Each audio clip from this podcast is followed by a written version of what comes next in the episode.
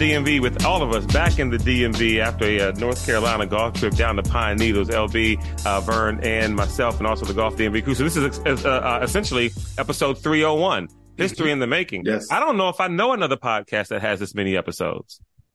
I know a couple. There are a few. Yeah, I mean, not in our weight class. Yes, right. Yeah. These are national, internationally known people that I know that have. Numbers. Yes. Yeah, I mean, I'm not saying that we invented podcasting. We just perfected it. And brought it up to levels and never seen before. And never will again. Somebody's got to set the standard. Okay, so we got a lot to talk about. We got to catch up on the last round at Mid Pines, which I did not participate in. Like a ghost in the night, I left while it was under the cover of darkness. Got to get that money, man. And text the guys like, "Hey, DC United needs me. Got to get back up uptown." So anyway. And they won the game, but they still missed the playoffs, if anyone's wondering. But they just needed like six things to happen, and the only thing that actually happened. Only six things. Okay. Yeah. And so the only thing that actually happened that would have helped them was that they won. But anyway, so we've got to talk Mid Pines. We also got some PJ stuff. So I want to get to that in a second. But I just saw this on Instagram the other day that Netflix is launching its first live sports event with Netflix Cup golf tournament. Yeah, okay. They've got Ricky Fowler, Justin Thomas, Max Homa, Collin Morikawa, and four other people I've never heard before. Apparently, it says Drive to Survive versus Full Swing. I don't know what that's all about, but it's going to be in Las Vegas. Netflix doing the whole thing. So I'm interested in that because one of my highlights of the golf year to me was the Full Swing Netflix series. Yes. Like that was the docu series. That was a highlight for me. So I'm glad that Netflix is still doing that. They got this thing with Drive to Survive and Full Swing kind of thing together. I think they said it's coming out later this year. I think they said that. So okay. So Drive to Survive is a Formula One show. F1, correct? Yeah, that's the one that got them all of because they got from that hit really well. Helped F1 a ton and got them a lot of fame. So they, as in typical Hollywood fashion, they were like, you know what we should do?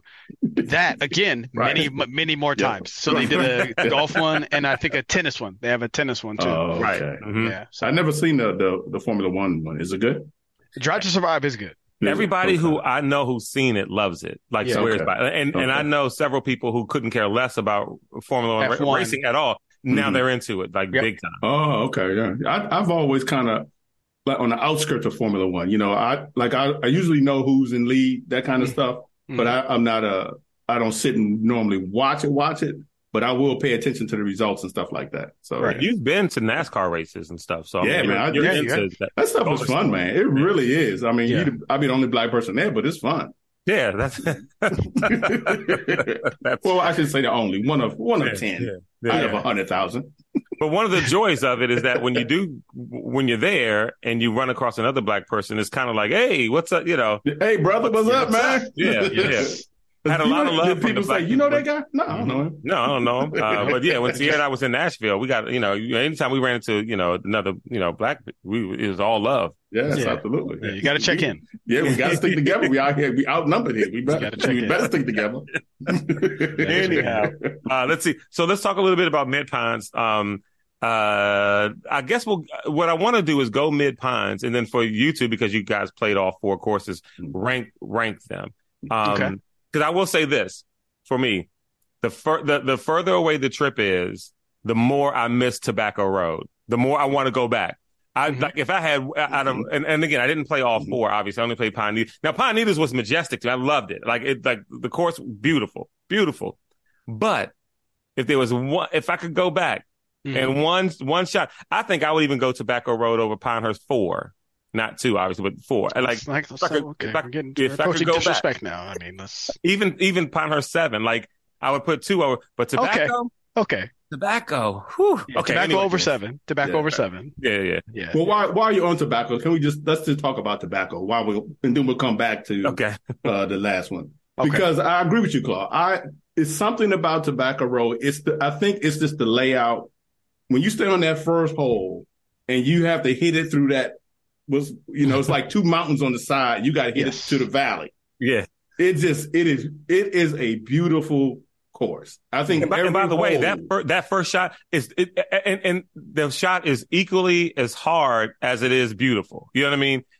I think. Intimidating. Yeah, and it doesn't let up. Like, it doesn't let up from there. Almost every shot feels like there's just trouble. Like. Well, I can't hit there. Oh, I better not miss this way. Oh, I got trouble on this. Like, it never lets up. But to me, I feel like the beauty never lets up. Mm-hmm. The experience never lets up, and the difficulty of the course never lets up. Right. And you're having a good time the whole time. Yeah. It's different from the other courses in the fact, in my opinion, Bern. Very, very different. It is beautiful. Mm-hmm. While it does have sand traps, you know, more than we have here in the DMV. Yeah. Is nothing like what's the other first one we played with sand was everywhere. Which I have to revisit, but yes. And the other ones, yeah. Though it wasn't that kind of, well, most of the holes didn't have that kind of sand. They were huge though. They were big. You could drive them in. They didn't just like on, I think the one, I don't even know which course that is anymore, where the sand just went completely along the side of the fairway from the tee all the way to the Tobacco Road. Was that Tobacco Road? They had one at Tobacco Road like that. It was a short par four, like six number or seven. 10. Was that number 10? No, it wasn't. It was earlier than that. Okay. There's one. I don't know. Well, they might have a couple, but I know that there's one where they have a green that's like only 250 yards away, but the entire left half of the approach is all. That might have been Tobacco, actually. I know number 10 had one because I got in and couldn't get out. Okay. But it was a beautiful course. I really, I'm with you, Claude. If it was one of those four courses I had to play again, it would be that one because I thought it was so even when you looked on the practice putting green and you just looked out over the fairways. Yeah, it's just a beautiful course. Yeah. The one thing I did that I thought about later, and I'm like, that was really odd about that course was the clubhouse. There was no restaurant. Yeah. No. All they had was just a little snack, hot dogs and a hamburger. You go, it's a bag of chips. No French fries, no chicken wings, no restaurant per se at all. And I thought doesn't that seem odd to you to a course to be that famous? You know what I mean? And not have a restaurant? I didn't even think about it till you said something. I didn't even think about it. And the pro shop, you know, had plenty of clothes. Pro shop was very nice. Yeah. Pro shop was very nice. But you're right. I mean, I can't remember. It might have had a table, like three or four tables in there. It did have some tables outside. You get a beer. Yeah. But outside, yeah. But inside, it was like three hot tops with two or three seats there. That was it. There was no restaurant. And from trying to remember, even there wasn't a bar. No. We didn't have a bar. I said, take it outside or take it to go, man. Isn't that, I mean, a municipal has a bar. Montgomery County. It's not an Enterprise. You know what I'm saying? To me, I feel very homeless being a PG golfer. It's great. I thought that did catch my eye. I didn't even think about it until you just said something. You're right. You're 100% right. The clubhouse was very disappointing, to put it mildly. It was very. Wouldn't be surprised if it didn't work because I believe they changed ownership a couple of years ago. Didn't really need a revamp. I think it was good, but it got sold from one to the other. Mm-hmm. So I wouldn't be surprised if they're going to do it. And again, I want to remind people in the area if you have not been to Tobacco Road, you can get a really Tobacco Road Light, we'll call it, with Royal New Kent, if you can get down to Richmond, Virginia, because the first 9 holes at Royal New Kent, there's that actual approach. Doing with my hands here, with the mounds on the side, we got to get through. There is one of those holes is at Royal New Kent, so we got to get you out there, Clyde, because you as soon as you get there, now that you've played Tobacco Road, you'll see, you'll be like, oh, this is, I recognize this. This is Mike Strantz. Same guy design, yeah. And I still feel the same way. I know Glenn made fun of me at the live recording. I still feel like number 16 at Tobacco Road might be my favorite golf hole, like that I've played. Period. Okay. I mean, it's just. I don't remember what was 16. What did that? That's do? The hard dog leg left. Mm-hmm. You have to hit the iron shot. You have to place it and then go up the hill. Oh yes, it had a very little. It had trouble left and right and a very narrow chute. Yeah. To go through. and Claude, I think we were in the same group, right? Mm-hmm. Yeah, and Claude out of our four.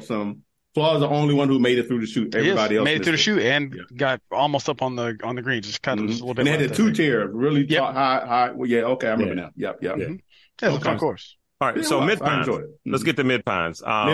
We'll start with LB and then Bernie, go right ahead. So Mid Pines. So that was, let's be clear. Mid Pines was our fourth course. Yes. Of the four we played. Yeah, last course we played on. Last Saturday. Course we played. We'd already played three. We had been out drinking the night before. Well, some of us had been out gallivanting the night before. Was that the night before? Yeah, it was the night before. Yes, it was. Yes, quite a few of us. Six to be exact, had been out drinking and throwing dollars and making it drizzle. So we played that one. Then when we pull up, I didn't think much of it. But when you got out of the car and you walked over and gave the gentleman your clubs, and he was very particular. I got to talk about him.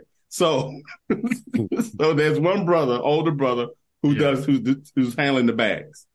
And Vern has, is a vessel? Is that the name? Yeah. So Vern has a vessel bag. That guy had been there for 40 years, by the way. Someone came up and asked him I don't know if you heard when you stepped away. One of the patrons came up and asked and said, "Hey, how long have you been here?" And he said, 40 years. And the guy was like, he recalled some story. He was like, "You were here when I came 20 years ago," or something like that. So he'd been there a long time, this cart attendant.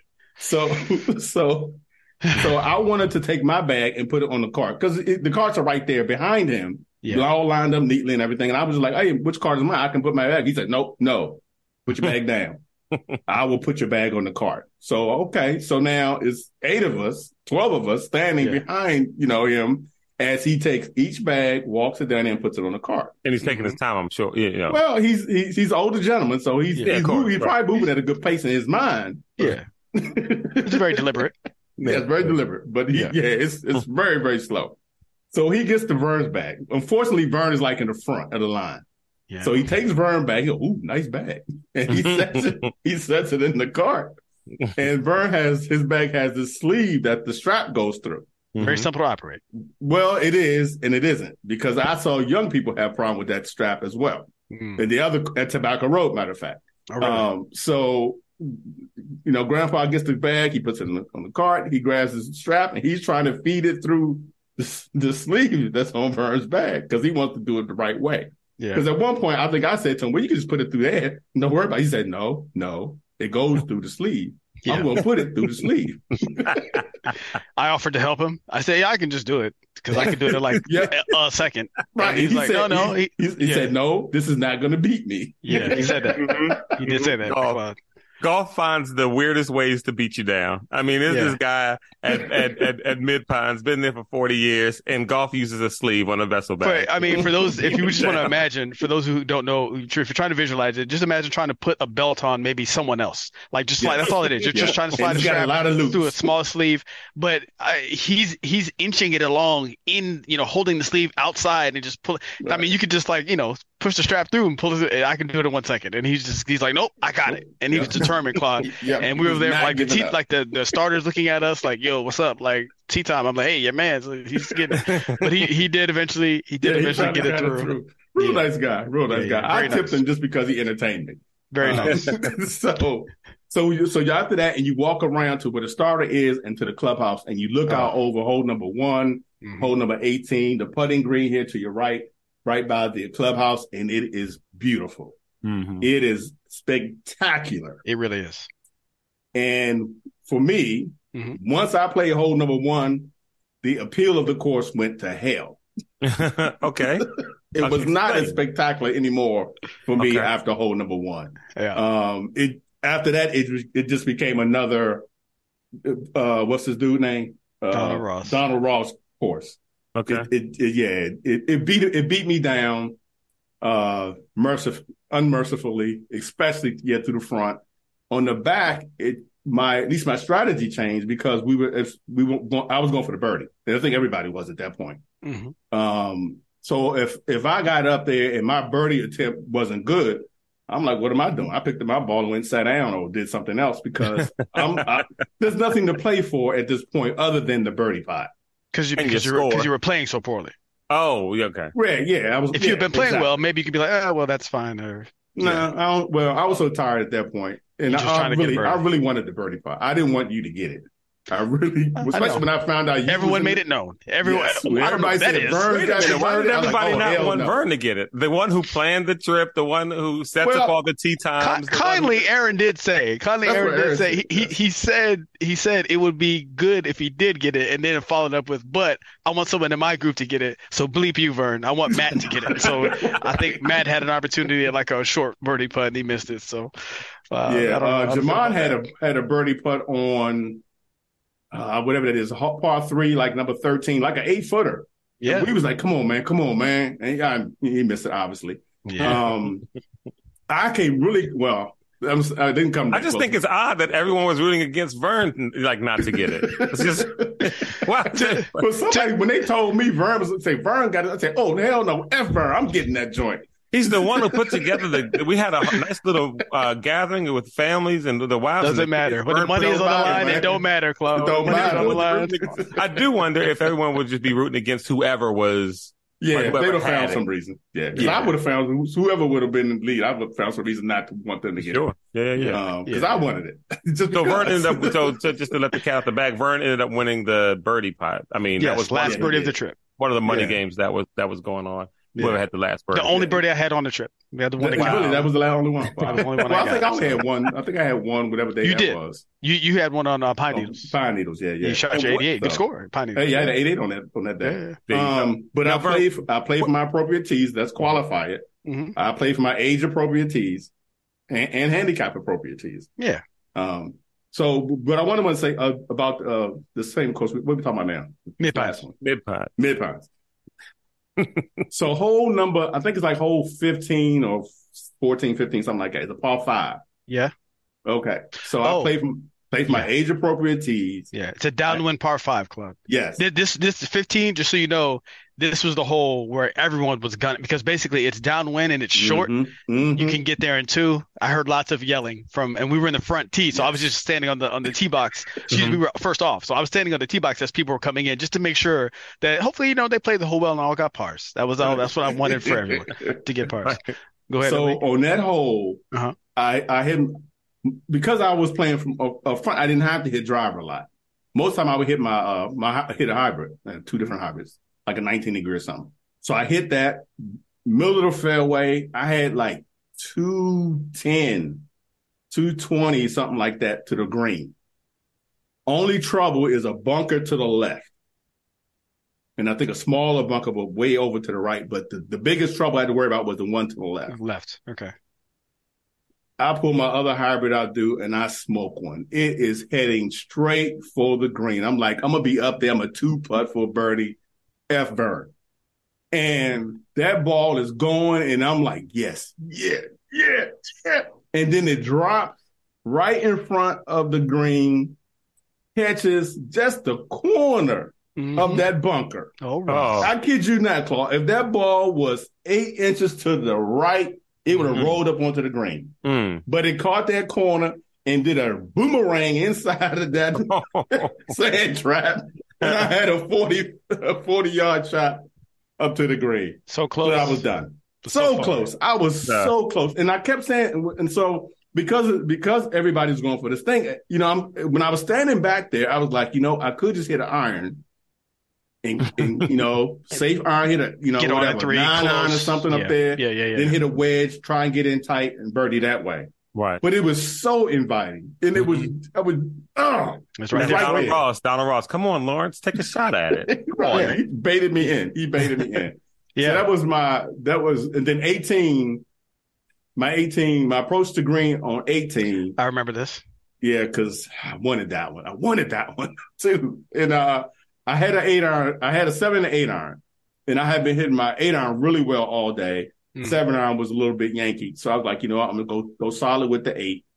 I might be, you know, 20 feet away, but I'm pretty sure I can do that. Man, hit the green and roll back off. So then I had to chip.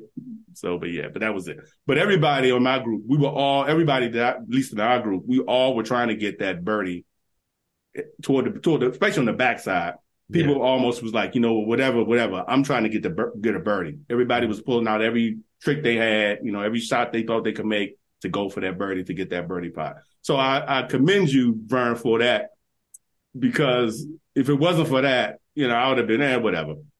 Actually, you know what I mean? I got to say, I want to be really quick here, though, LB. If I don't make that birdie and everything else plays out like it did and no one else does, you win the birdie pot off Pine Needles anyway because you had the last birdie at Pine Needles. So you were the leader. Yeah, you were the leader. I feel so much better. Thank you. Now, what hole did you get the birdie on? Hole 10. Okay. Hole 10. It was a par 5.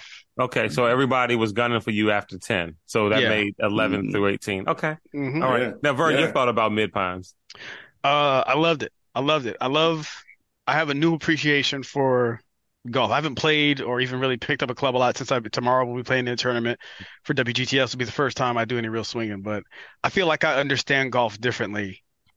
Even having played when we went to Pinehurst and number 2, I get it now. I get it. Okay. What do you get? Tobacco. Well, LB, I was talking to Claude about this. Tobacco Road is lovely, and I like Mike Strantz. It's great. It's a nice break too from all the Ross sameness. I got it. Right.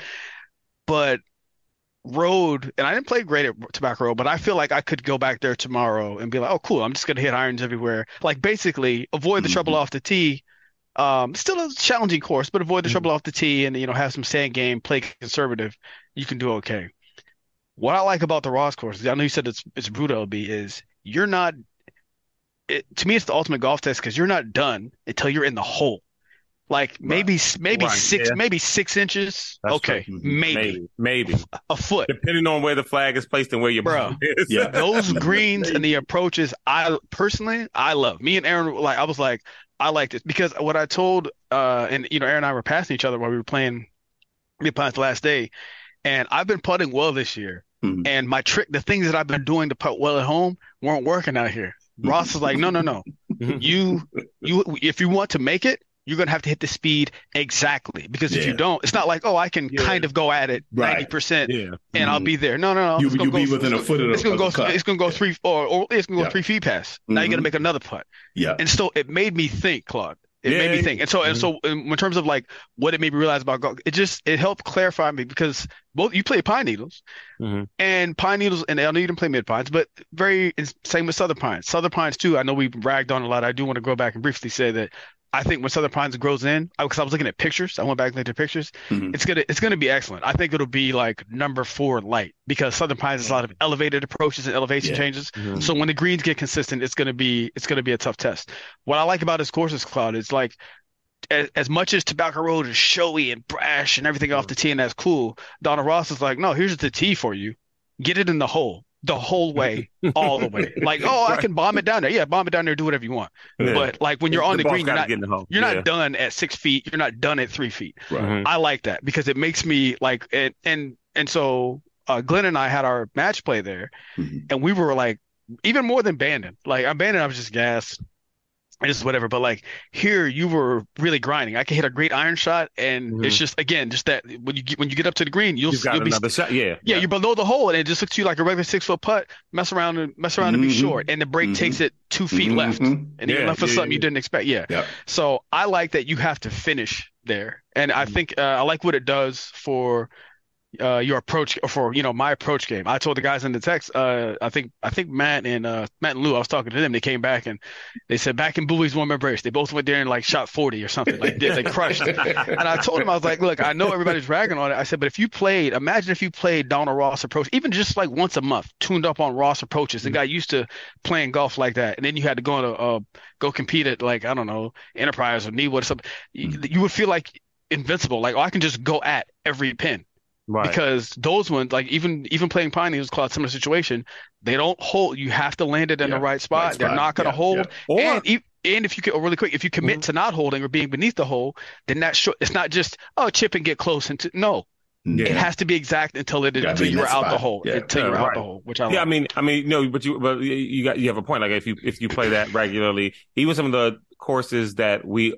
Routinely say I'll give you trouble on the green. Yeah, probably won't give you that much trouble if you're used to playing. It made me rethink the courses that we call tough here, and I'm like, it made me. That's what helped me understand. Like, I mean, obviously I'm trash, but like as a golfer, I was like, I've been thinking about this the things that we say all the time where it's like, oh, you know, just, you know, keep the errors down and score and all that other stuff. This kind of showed me like, mm-hmm. yeah, this is what it's about. Like, this is really mm-hmm. what it's about. And I think it was probably, I would say amplified too by my match with Glenn, because Glenn and I were really grinding or you know, over these putts or whatever. And to be honest with you, for the birdie pot, I think, you know, because Lou told me, he said, he's like, yeah, I like the game, but to your point, LB, he was like, if you're not playing that well and you're just in it for the birdie pot, then each hole, as soon as you don't have a birdie chance, you kind of check out. Exactly. Yeah. The match with Glenn kept me in, because I wasn't really, for me, a birdie was nice. I only got the birdie because I was trying to beat him. That's right, it. Like I was trying to, I was on a par five. I tried to nestle it close. It just happened to go in. Mm-hmm. So I wasn't even trying to make the birdie, which is so. So yeah, kudos to Ross. I think Dye tomorrow. We're going to be at Dye. Mm-hmm. So his approach, you know, his greens are multi-leveled and tricky. I would say him or here. So that course, whiskey, those approaches were, but I want to go back and revisit those this year before the season closes out, just to see how you feel about them. Just to see how, yeah. I mean, I think they'll stay the same in my mind, but the game Ross showed me, it was like, no, bro. Like when you say you need to work on approach, like if you can get good here, which obviously I can't go down there and play all the time, but it's like if you can play well here, which I feel like I did the last day finally, then you can go home and just go right at not every pin, but you can go right at the center of every green and you should be knocking out pars and stuff. Yeah, I think that we were, and because we hadn't played any of these courses before either, we're at a disadvantage because we don't know that you can't go at that flag. You know what I mean? Because we're used to playing where we play. It's true. It's true.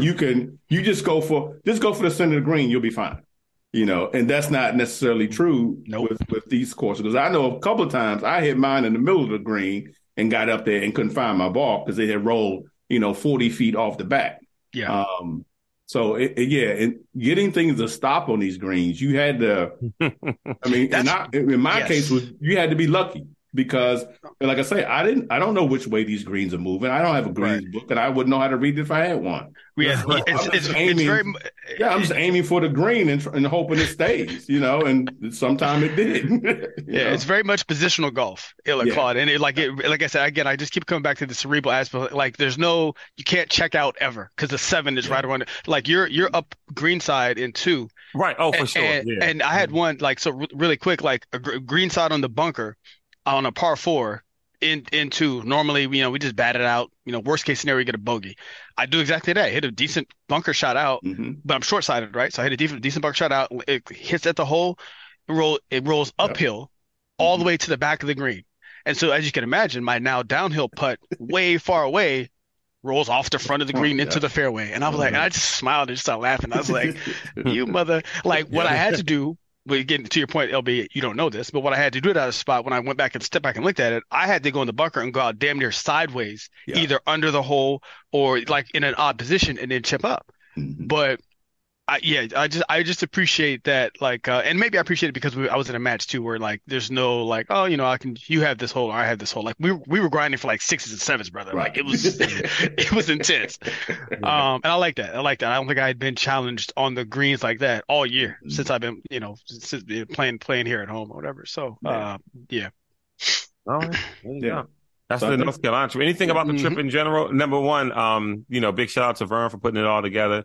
Really had a good time, you know what I mean? It was good. Everybody had fun. It was a good time. Everybody had fun. And a pretty big group, too. I mean, it's one of the bigger groups we've had since one of LB's 12. original Myrtle Beach joints. Mm-hmm. So. Yeah, might have a big one next year for Wisconsin. I am going to put up my dad. I didn't get as much footage this year. I was like, because there's money online. I was trying to play well and everything else. But thankfully, Coach B, my pops came out. I shot a bunch of footage, a lot of hours. And I got a nice 15-minute video. It will be, by the time you hear this, it will be on the website. Just go to golfdmv.com, go to watch, and it'll be the first video up there on the top of the page or whatever, linked to YouTube. So shout out to him. Those times at night though, we spent sitting around smoking cigars and drinking was drinking. I really enjoyed those conversations and fellowship with the guys. That was good. As well as the guys that we went to the Shake 'em Up that night. That was really nice too. So yeah. If you want strip club recommendations, email me. I got you. I'll take care of you people. There you go. There you go. All right. PGA Tour. Not sure what there is to talk about other than, I mean, Lexi gets a sponsor exemption. She misses the cut, I think, by 3 strokes. Yeah. I like when things, you know, there was a lot of debate on golf Twitter or golf X or whatever you want to call it, Twitter now, or whatever it is called now. But was she taking a spot from someone? It's like, well, no, she's not. I mean, this is sponsors. Anyone who qualified for it can qualify. The sponsor exemption is extra. It's not taking a spot from anybody, and it's fine. It's okay. I like to see that kind of, that miss me with that, man. Yeah, I don't want to hear anything about anyone competing. Golf is. We just talked about how hard golf is. Yeah. Right. I don't care if it was like, oh, this person's, I don't know. I don't want to say anything like insensitive, but this, this person is 7 feet tall and, has three arms. If it's not, is it not illegal? Let them rock or whatever. Right. It's a woman. And she did play from the appropriate tees, right? She didn't, she didn't play from the forward tee, did she? She played for them with the guys, did she? I don't know. I'm asking. From what I understand, you got to play. Yeah, there's probably the tournament. Everyone has to play from the same team. So right, because it's not a mixed event. Right, and there's a lot of male PGA pro golfers that did not make the cut, and a lot of dudes that she beat. If you just look at the that's why I say golf is fair. That's not. Yeah. It's and that's why I'm saying. And so she did that, right? And so for a lot of the. Because Charlie Hall was in a little back and forth. Well, somebody was saying something about her, and then someone commented, she just said something about it. But a back and forth with some of these, bros on Twitter who can't stand to see a woman, doing what's like. She beat some of the pros, so stop with the, you could beat her at your home course. You can't. No, you can't. Right. I hate that. We talked about that. Like, we talked about that. I don't understand. Yeah, I'm not going to go through the whole thing. I just don't understand what it is about fragile people that have to just go take shots at women. Like, well, I could beat her, and she can't really. What I told you in North Carolina was just in the conversation ender is before you even look at any woman on the LPGA tour or playing in the PGA, what they're doing doesn't apply to you if you're a male. Call me when you are the best golfer, the best amateur golfer in your state. Right. I'm telling you, USGA, I get emails all the time. There's tournaments at mid-ams and all sorts of stuff, and you can win money. Win all those. And then let's see what you can do. And then we can talk about other sexes and everything else. But if you're not the best male golfer in your state, you need to SDFU like Dave Chappelle said. He's like, do you got oil? We talking about oil? Y'all got armies? Sanction with your armies. Exactly. Yeah, I'm looking at the list now. She beat a lot of I'm trying to find her again now. Golf is fair. Yeah, she beat a lot of dudes. I want to say she beat Jimmy Walker, Michael Kim. Jimmy Walker, by the way, major champion. Yeah. Gary Woodland withdrew. It's not boxing. That's what I don't understand. Right, it's a game of it's a game of skill, and the funny thing is again, the obvious thing would be the distance. The distance. That's where the disadvantage would come in if there is one. But what do we talk about all the time? What separates just male? Just keep it at the same gender, male to male. What separates a PGA Tour pro from a scratch player? Do we know? Do we know what it is? Short game. Short game. Inside 100 yards. Mm-hmm. Okay, cool. So they can all hit 360 yards or whatever it is. What separates them is the ability to score. So can women hit it 125, 100? They can. So if you can score, you can play. You mentioned his short game also reminds me of one of my other favorite moments where after Michael Block had that incredible run. Yes. He started going on shows and saying how his short game is as good as the tour pros. I remember that. And then he said he compared himself to Rory, I think, or something like that. Yeah. If he had Roy's distance, different. Yes, it was. If he had Roy's distance, he'd be great because his short game is tour quality. And then he proceeds to miss the cut. And he's back where he was teaching again now because he's not in any event. It's a great story. it's just because we do this. Yes, but. We tempt the golf gods, and you watch people do this. And you're like, please don't. You Jordan Spieth, I strike fear in the hearts. Like, no, repent, please repent. You and then you watch Michael Block, like, don't say it, don't repent, please. I think in Carolina, Glenn, one of the rounds, Glenn started off even through four holes, and the thought comes in your head, just like. Right. I'm going to have the best run of my life. Yeah, I'm here now. Par, probably. and then the average is just add your ass right up. 7, 8. It's like, oh, wait. Well, LB had a moment like that at Tobacco Road where I can't remember what happened, but LB said, I'm not saying anything about this golf, guys. I'm not saying it to be fun. But I just want to, I mean, he's apologizing for the comment. Ahead of time. Before I even make it, yeah. He's like, no, I'm just saying. I'm not saying that I'm going to, fake par, whatever. I'm just saying this about that. And then, yeah, it's, the golf guys, they hear all. You don't even have to say it. They know, right. They know what's in your mind. Yep. They know exactly what's in your heart and in your mind, and they're going to penalize you for every single thing they do against this game. All right, anyway, what else was there? I think that's all we had to talk about. Everyone can go to golfdmv.com. I want to talk briefly about Brooks Koepka, because I happened to see the article about him winning. He defended his title at the Saudi Arabia tournament, and I just saw the money part of it, and it made me go, that's why they playing that. That's why they playing in shorts on the Live Tour.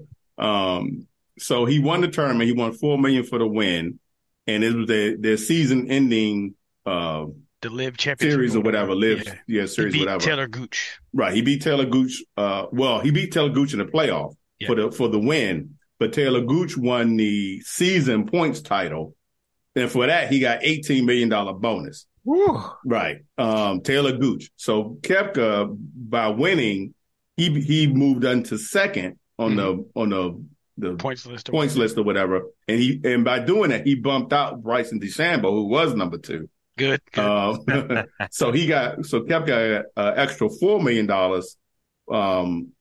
and I take that back. So Bryson must have been third place, and by Koepka winning, he pushed Bryson down. They didn't say who was in second, but so Koepka ended up getting $4 million for the win, and then $4 million for being third place in the season point race.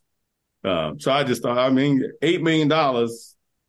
You know, that's make $8 million in the PGA Tour, you got to win, 5 tournaments probably? Nowadays. Something like that, about maybe, 5. Maybe 4. Maybe 4. Probably, it's come up, but they got to be like 4 prestige events too. Right, they got to be good. And the competition is going to be exactly. stiff. Yeah. So yeah, you got to win quite a few to get to that total. He got that in one tournament. One tournament. Yeah. Okay. So, yeah. Money. Yeah. Oh, one quick thing before we leave Donald Ross and all that stuff. I posted that picture of Donald Ross and saying level hate, and it was interesting some of the comments that we got back. You know, yes.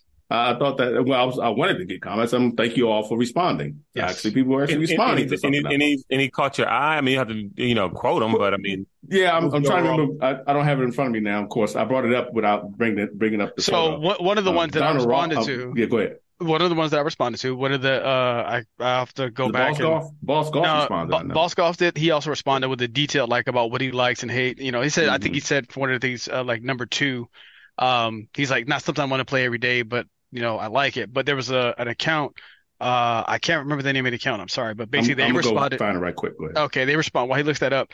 They basically responded and said, it's a more nuanced than that. They basically said that. And this is true of Southern Hills, maybe I suggested, but they were like, your Donald Ross experience kind of depends. Monsters, I think you said, was that? Yeah, Immunity Monsters. They were like, your Donald Ross experience can depend on how the course is maintained and how it's presented to you. Mm-hmm. It can vary widely. And I asked them, I said, that's a good call. And I said, give me an example of one Donald Ross experience you think is pure that you like, and then one that you think was maybe sullied by poor maintenance. And he had 2 examples in there. I don't know if you guys have it in front of you. Yeah, French Lick.